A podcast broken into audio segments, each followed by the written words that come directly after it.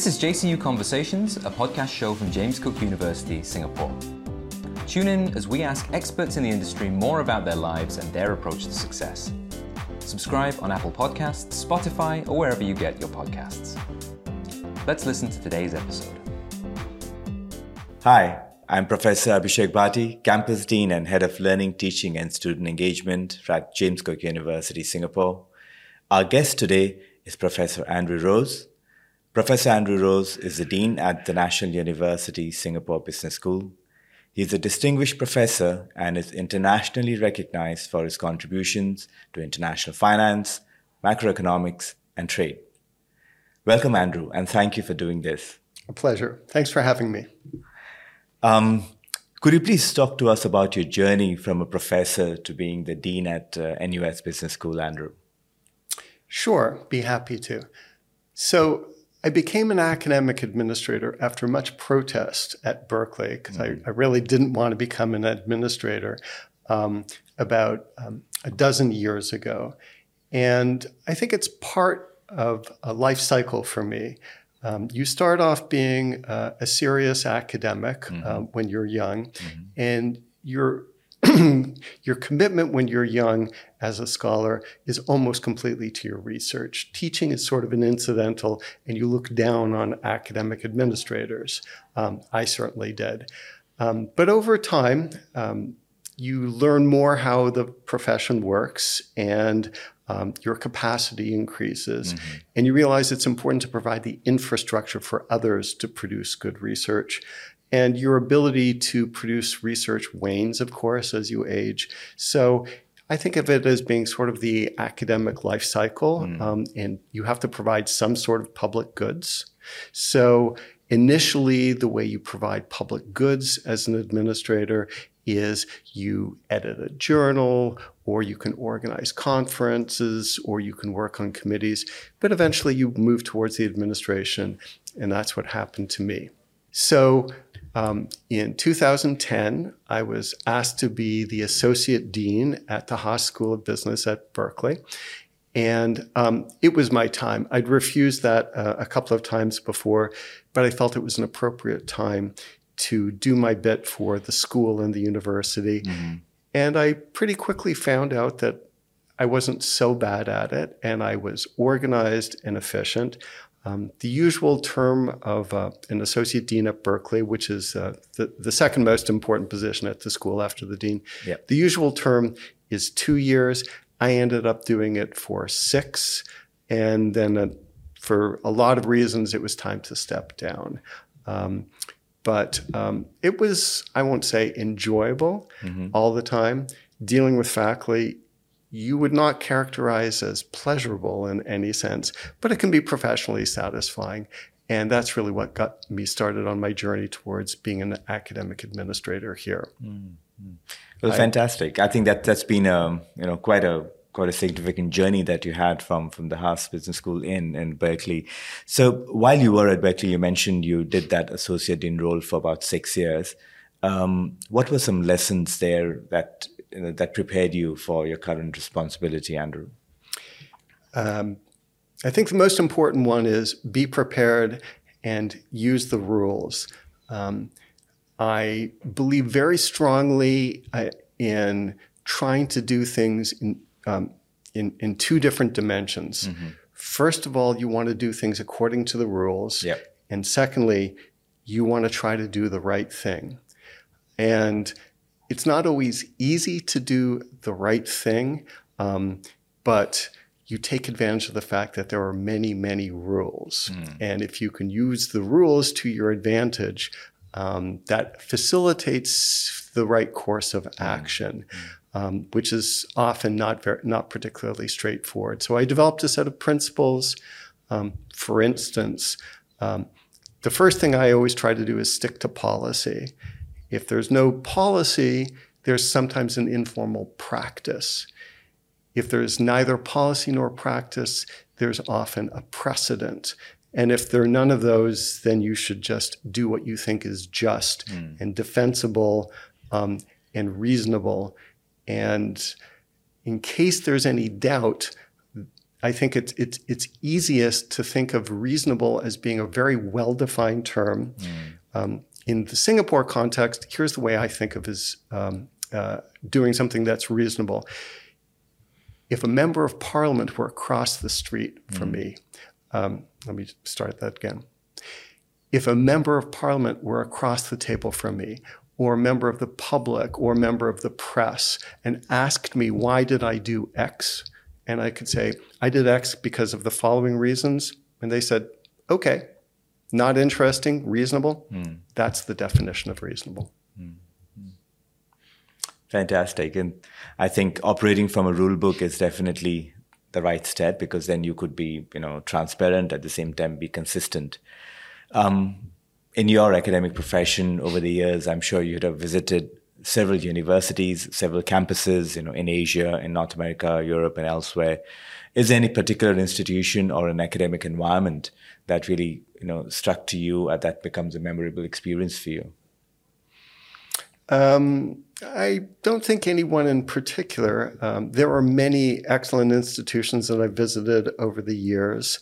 Um, I like the academic freedom and and um, the concentration of taste, at least in, in my profession, yeah. um, at the Stockholm Institute of International Economic Studies. Mm. I like the intellectual discourse that I experienced at Tel Aviv almost as much as that at Princeton. Mm. These are areas that do international economics very seriously. Yeah. But most academic institutions in the world are, are pretty free and wide-ranging and open to discourse and disagreement. Yeah. And um, I think N U S and more generally the, the academic environment in Singapore is quite good for the most part. Um, and intellectuals are free to disagree on the basis of merits, on, on the strength of um, data and empirics and theory and reasoning. And that's, the, that's what academics should be doing, disagreeing with each other and arguing with each other so as to find a way to um, uh, better knowledge, more knowledge. Mm, interesting. In fact, your your final comment about academics segues well into what I wanted to also uh, get your opinion on, and that is, what would be your advice for a for an academic, someone who's starting their career now and has twenty, thirty years in, ahead of them? Mm. What would you advise them? So Here's here, here's the way that um, I give advice. First of all, I, I don't give advice to most academics, mm. certainly unless they, they ask for it explicitly. But I usually say, here's what I would do if I yeah. were in your shoes, because I think giving advice is a dangerous thing. Mm. My principle is a serious research university cares really about only one thing fundamentally, which is the production and dissemination of research. Of research yeah. Now, producing research is a really important thing. Um, disseminating it, we disseminate research through scholarly publications, mm-hmm. through conferences, seminars, but we also, of course, disseminate it through our students. That's why we take teaching seriously, yep. especially at, at, at a business school. And no academic worth his or her salt should ever lose track of the fact that the purpose of the university is to produce and disseminate research. Mm. And universities value people based upon their ability to produce and disseminate research. So to any young academic, I say, you're going to be judged to a first approximation solely on that basis. Mm-hmm. You know, personality disagreements, issues associated with how you're teaching, everything else is secondary to that objective. Mm. So you can never lose sight of the fact that you should be producing and disseminating your research. So don't keep your research secret. Post it on your website. Send things out for publication. Speak at conferences. Speak at seminars. Teach well. Teach your research and the research of others well. That's the way you um, are going to make a name for yourself, and, and you're doing what the university wants you to do. Mm. So never lose sight of the fact that you produce and disseminate research. That is your objective. But that's not true only for junior faculty. That's true for senior faculty too. Mm. So I'm a dean. I've been a dean at, at N U S for four and a half years. Mm-hmm. I, I try very hard not to lose sight of the fact that my role as an academic administrator is simply to facilitate the production and dissemination of research. Hmm. Interesting, very profound about production and dissemination. And what I really like when you mention uh, that dissemination includes learning and teaching as well, where students play an important role in terms of, you know, being the the conduit for expanding research within within the community as well. Mm-hmm. That people are doing. Absolutely. Mm. Um, there's no doubt that's that's the reason why the scholar both does research yeah. and teaches at the same time. It's it, it's it's vital to do that. It's not the only way that research gets into the, the public domain, mm-hmm. but it's a vital one. But let me just expand on on, on one point sure. on in, in, in that domain. The best universities in the world, which you might think of as being Cambridge or Stanford or Harvard or Oxford or whatever they are, yeah. they're not full of people, of scholars, who are actually better at teaching students mm. one for one, or certainly they're not that much better. Yeah. They're full of people who do better research, and the better research attracts better students and more money. And that's the reason why Stanford and Cambridge and Oxford and Harvard and Chicago and all the rest are the preeminent universities that, mm. that they are. Mm. It's not on how they teach, it's the people and what they teach, their state-of-the-art research. That's the critical thing. Yeah, yeah, absolutely. And and that also becomes the foundation for, you know, research-informed teaching, as you, as you pointed out earlier on. Um, now, shifting gears a bit, um, can you share a memorable experience, a life experience that you had, you know, um, that you encountered as probably from a perspective of economics or, or as, as a professor? Okay. Um, not very difficult. Um, so here's an experience. I was working at Berkeley with a co-author.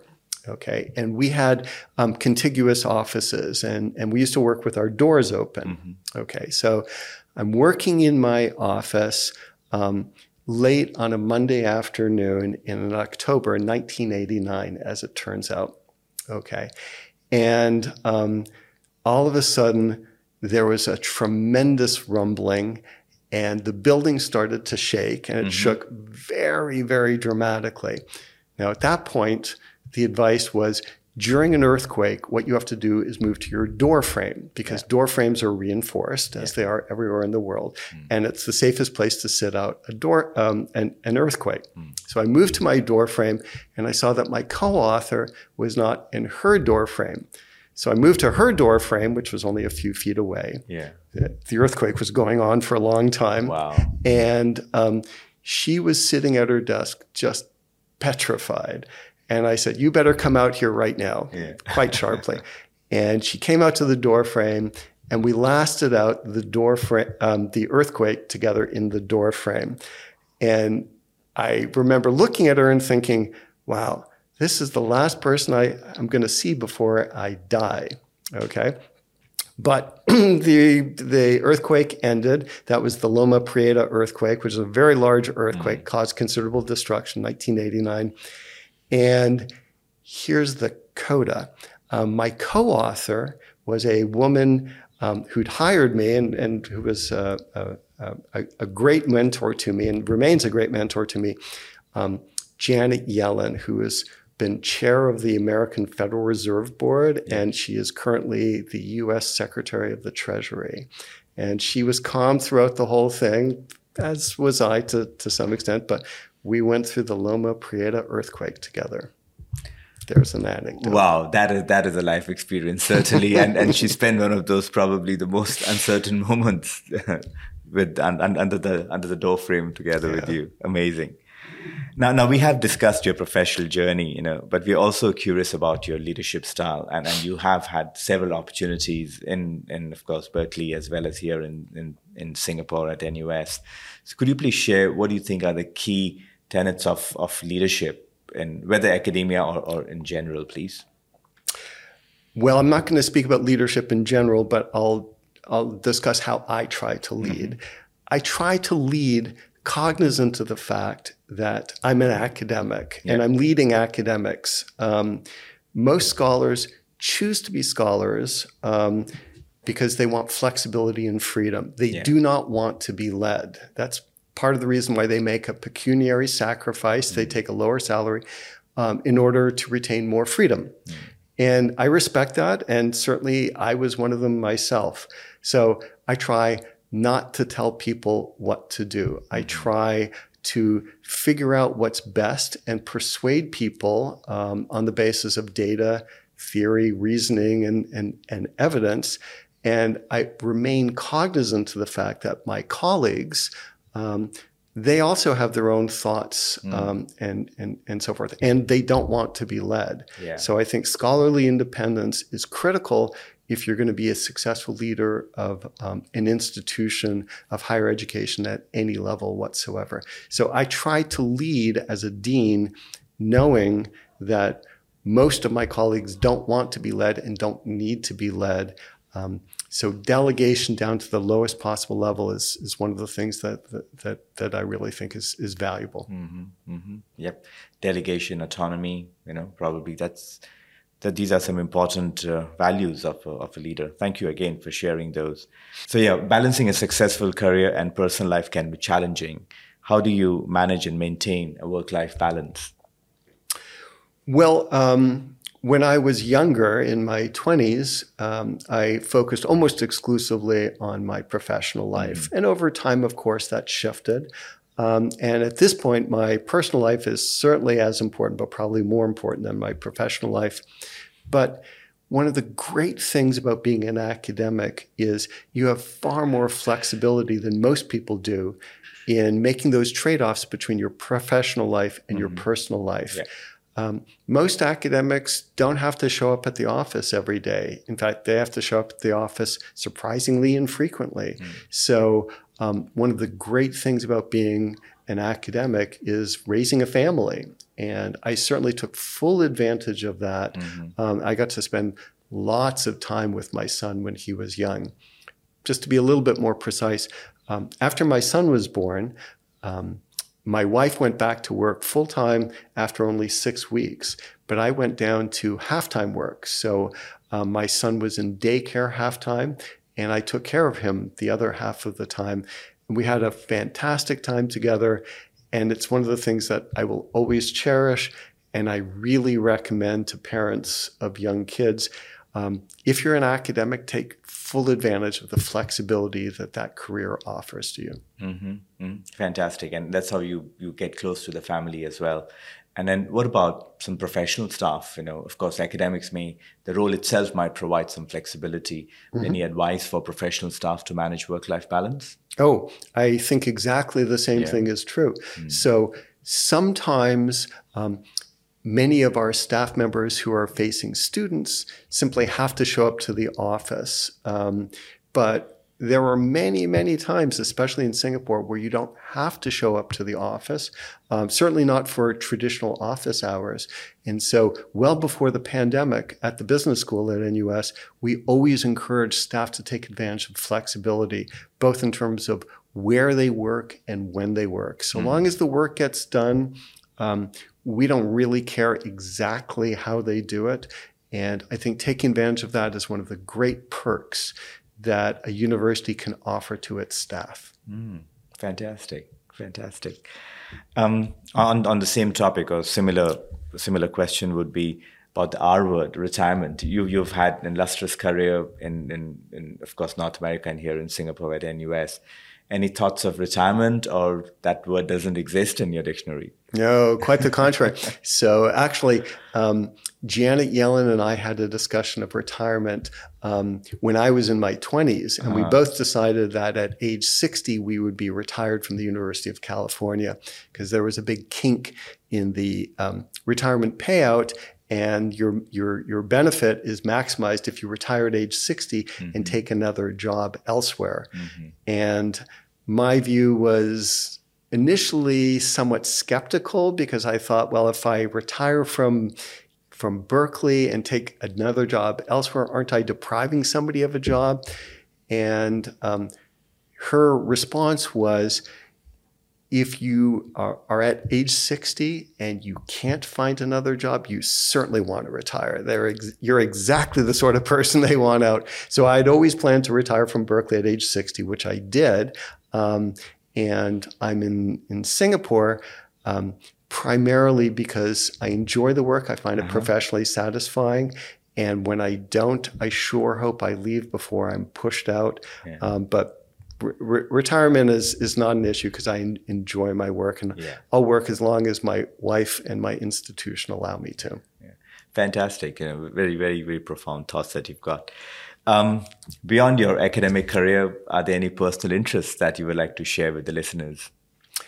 Um, my wife and I very much enjoy art. Um, our current fascination is with the golden age of Dutch paintings in the seventeenth century. Right. And we okay. know a certain amount about that. So we like to go to the Netherlands, uh-huh. but we really enjoy architecture. Mm-hmm. Um, my wife and I really enjoy hiking together. So we go on multi-day hikes, mm. and Singapore is not so good for that because it's small and very humid, but Australia is great, and yeah. Japan is great, and Southeast Asia in general offers a tremendous diversity of cultures and food and archaeology and, and geography that we really enjoy. So uh, we take full advantage of the the, the um, pleasures that Singapore has within a, a, a two or three hour plane ride from, from us. Mm, fantastic. And I'm glad that uh, Singapore and the Southeast Asia region has been, you know, home away from home for you for the last four and a half, five years. And you have enjoyed that experience as well. Mm. Andrew, now we are coming to the end of the, the interview. Um, do you have any advice for the students? You know, of course, we as academics are responsible for training the future generation. But as a student uh, and then the leader of the future, what should be Well, what should be their uh, their role as such in the society, in the community? So that's a profound question, and I don't have a good answer for it. But I'll say what I typically tell um, Singaporean mm-hmm. undergraduates. University at its best is not simply a continuation of high school. So you shouldn't fixate just on grades. That's just a yeah. poor use of your time. A university is the time to figure out your preferences, what you enjoy. So maybe you should try water polo or learn more about German opera or Chinese calligraphy. Expand your horizons, figure out your preferences.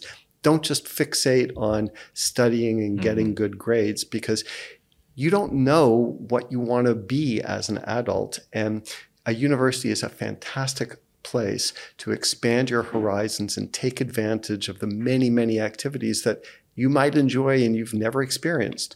And that, I think, is is absolutely key to having a well-rounded education. Mm-hmm. Fantastic. Yes, you know, going beyond just the focus on grades. Absolutely. Mm-hmm. Um, final question. If you were to go back in time, what would you tell a younger Andrew about what to do and what not to do? What could you change if there would be one thing that you would, let's say when you were twenty-one years old? Okay, so how about this? Um, I'm going to switch it to when I was nineteen and halfway through my undergraduate um, sure. experience. My biggest regret about my education is that I didn't take art history, because I thought, who cares about art history? But actually, I've learned a lot about art history, and it's profoundly changed my view in mm-hmm. many different ways. And to actually be able to appreciate a work of art is a life-changing experience.